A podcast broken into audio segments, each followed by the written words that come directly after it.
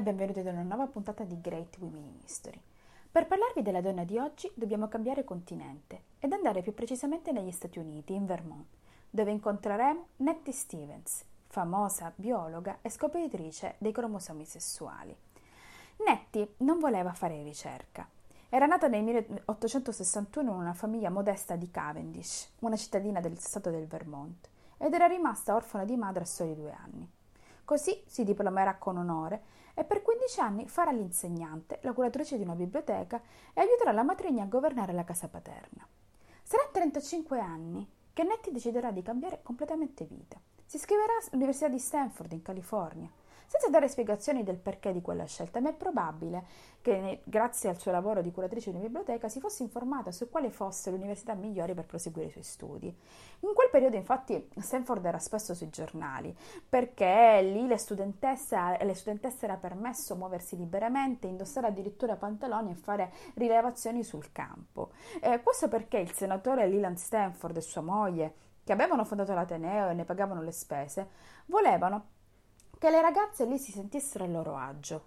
Dunque, quando Nettie si iscriverà nel 1896, ehm, consideriamo che se nelle università americane c'era il 4% circa di studentesse ehm, donne, a Stanford ne troverà oltre il 25%.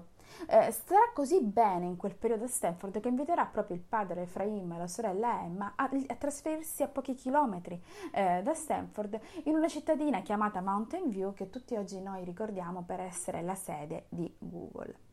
L'anno dopo, però, Netti, oramai preso da questo furore eh, che, che, era stato sopito per 35 anni, deciderà di, di uh, riattraversare ancora una volta gli Stati Uniti per andare a studiare al Bryn Mawr College, vicino a Filadelfia, un college di persone studentesse dove erano spesso invitate a insegnare famosi professori europei. Quest'ultimo a loro volta invitavano le più brillanti studentesse ad andare in Europa, cosa che succederà pure a Netti che studierà all'Università di Würzburg in Germania e poi per due anni starà, eh, lavorerà eh, su eh, diciamo, biologia marina alla stazione zoologica Anton Don di Napoli. Oggi una stazione diciamo un po' dimenticata, ma ai tempi una stazione zoologica che attirava ricercatori da tutto il mondo. C'era perfino un bancone del laboratorio e un tavolo della mensa riservati alle American Women, alle donne americane che appunto venivano spesso a lavorare lì. Nettie Stevens ritornerà al Bryn Mawr come ricercatrice stipendiata anche se precaria, proprio mentre venivano eh, scop- riscoperti i lavori di Mendel sui caratteri ereditari nei piselli. Però sapere che da piselli lisci incrociati con quelli grinzosi discendono piselli grinzosi, da quali discende un terzo dei piselli lisci, non aiutava a capire perché dalla fusione di un ovulo e di uno spermatozoo nascesse un tenebrione o una tenebriona, cioè un maschio o una femmina. Restava un mistero perché con i microscopi ottici di allora era molto più facile vedere cosa c'era in uno spermatozoo della membrana traslucida che in un ovulo, avvolto in una membrana di grasso che non lascia passare la luce. Eppure nel 1905 Nettie Maria Stevens riuscirà a informare la comunità scientifica, con un articolo corredato da disegni nitidi ed eleganti, che negli ovuli della tenebriona non c'era alcun cromosoma Y. I biologi però erano molto scettici, anche se la scoperta sarà confermata dal professor Edmund Beaker Wilson di Bryn Mawr, che aveva un'ottima reputazione. Miss Stevens e il professor Wilson si conoscevano e si rispettavano sicuramente. Non è detto però che provassero sentimenti più affettuosi, poiché dalla vita amorosa di Miss Stevens non resta neppure un pettegolezzo, eh, né è neanche una lettera. Il critico più accanito però di Nettie Stevens sarà Thomas Hunt Morgan, che era stato un suo professore al Bryn Mawr e che era sicuramente molto bravo nella ricerca ma anche nel farsi pubblicità. Eh, proveniva da una dinastia di finanzieri e di generali che avevano fatto la storia degli Stati Uniti. Eh, consideriamo che un parente di Thomas Hunt Morgan ha scritto l'inno americano eh, e aveva un che di arrogante, diciamo, e di testardo nelle sue posizioni. Due anni prima della scoperta di Nettie Stevens, egli aveva scritto alla fondazione del, del, miliardario Carnegie una lettera di raccomandazione molto lusinghiera per lei, però do, dopo la sua scoperta, dopo la scoperta di Nettie Stevens, cambierà completamente atteggiamento e opinione verso la donna. Eh, ma che cosa gli era preso? Diciamo che come Netti e la maggior parte dei biologi dell'epoca ehm, voleva capire come da un uovo fecondato si sviluppa un intero organismo, perché gli insetti passano dallo stadio di larva a quello di pupa prima di avere una forma adulta.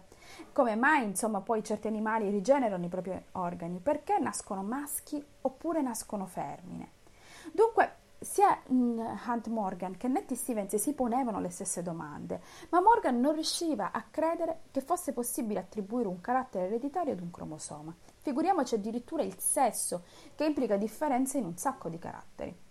Certo, bisogna dire a difesa di Morgan eh, che né lui né gli altri ai tempi sapevano che i cromosomi erano fatti di geni e i geni di DNA. Ci sarebbero voluti decenni per dipanare l'esatto meccanismo di trasmissione. D'altro canto, all'epoca Morgan era convinto che Charles Darwin avesse sbagliato tutto, che la selezione naturale non portava nuove specie, ma che queste erano create artificialmente quando le condizioni ambientali provocavano delle mutazioni. Per esempio, per farvi capire, se l'habitat si trasformava in un lago, una specie con le dita ai piedi si sarebbe estinta lasciando il posto a quelle che avevano invece le, eh, i piedi palmati. Lo scetticismo dei colleghi fece venire a Netti un'idea che pareva insensata e che avrebbe generato un'altra dif- differenza decisiva per la genetica e l'embriologia. Studiare il moscerino della frutta. Eh, che in greco si chiama Drosophila melanogaster, cioè amante della rugiada nel, dalla pancia nera, eh, un nome molto poetico per il moscerino della frutta. Il maschio è grande come una virgola, eh, quattro volte mh, mm, meno minuscola la femmina, eh, vivono al massimo tre settimane, giusto il tempo di riprodursi in abbondanza, eh, come tutti noi sappiamo quando apriamo malacuratamente un, un sacco della spazzatura e troviamo della frutta marcia. A una temperatura ambiente con poche bucce di frutta, pensate che se ne allevano migliaia che escono a sciami, quindi proprio velocissimi nella riproduzione. La drosofila è tuttora l'animale più studiato in genetica nelle neuroscienze, poiché è così generoso nella sua riproduzione.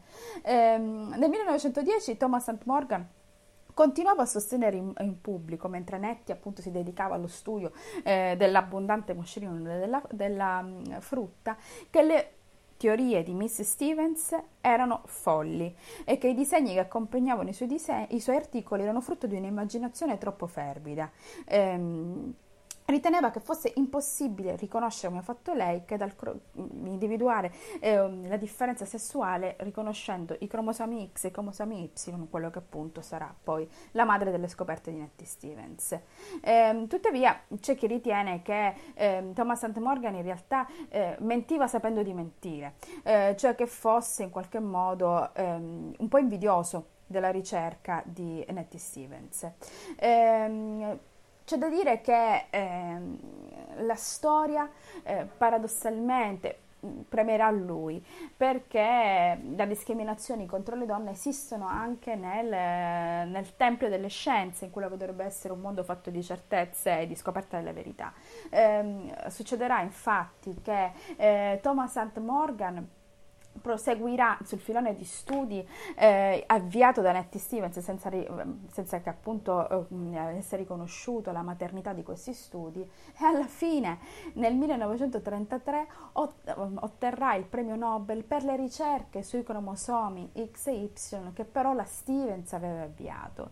Eh, lei invece Nettie morirà nel 1912 a causa di un cancro al seno al Johns Hopkins, Hopkins Hospital di Baltimora all'età di soli 51 anni, senza addirittura avere neanche la possibilità di assumere il ruolo di ricercatrice al Bryn Mawr College. Diciamo che ehm, per fortuna eh, in qualche modo eh, in modo molto postuma, circa 82 anni dopo, eh, qualcuno capirà che era in realtà Nettie Stevens la eh, madre di questa ricerca e quest'ultima sarà inserita nel 1994 nella National Women's Halls of Fame.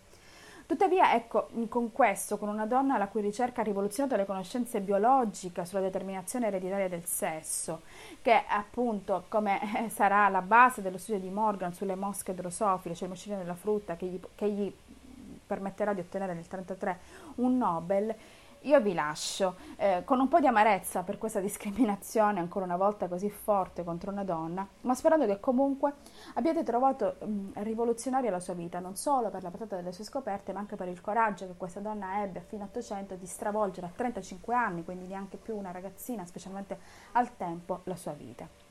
Come sempre, io vi do appuntamento a martedì prossimo con un'altra grande donna del passato. Grazie per avermi ascoltato. Alla prossima.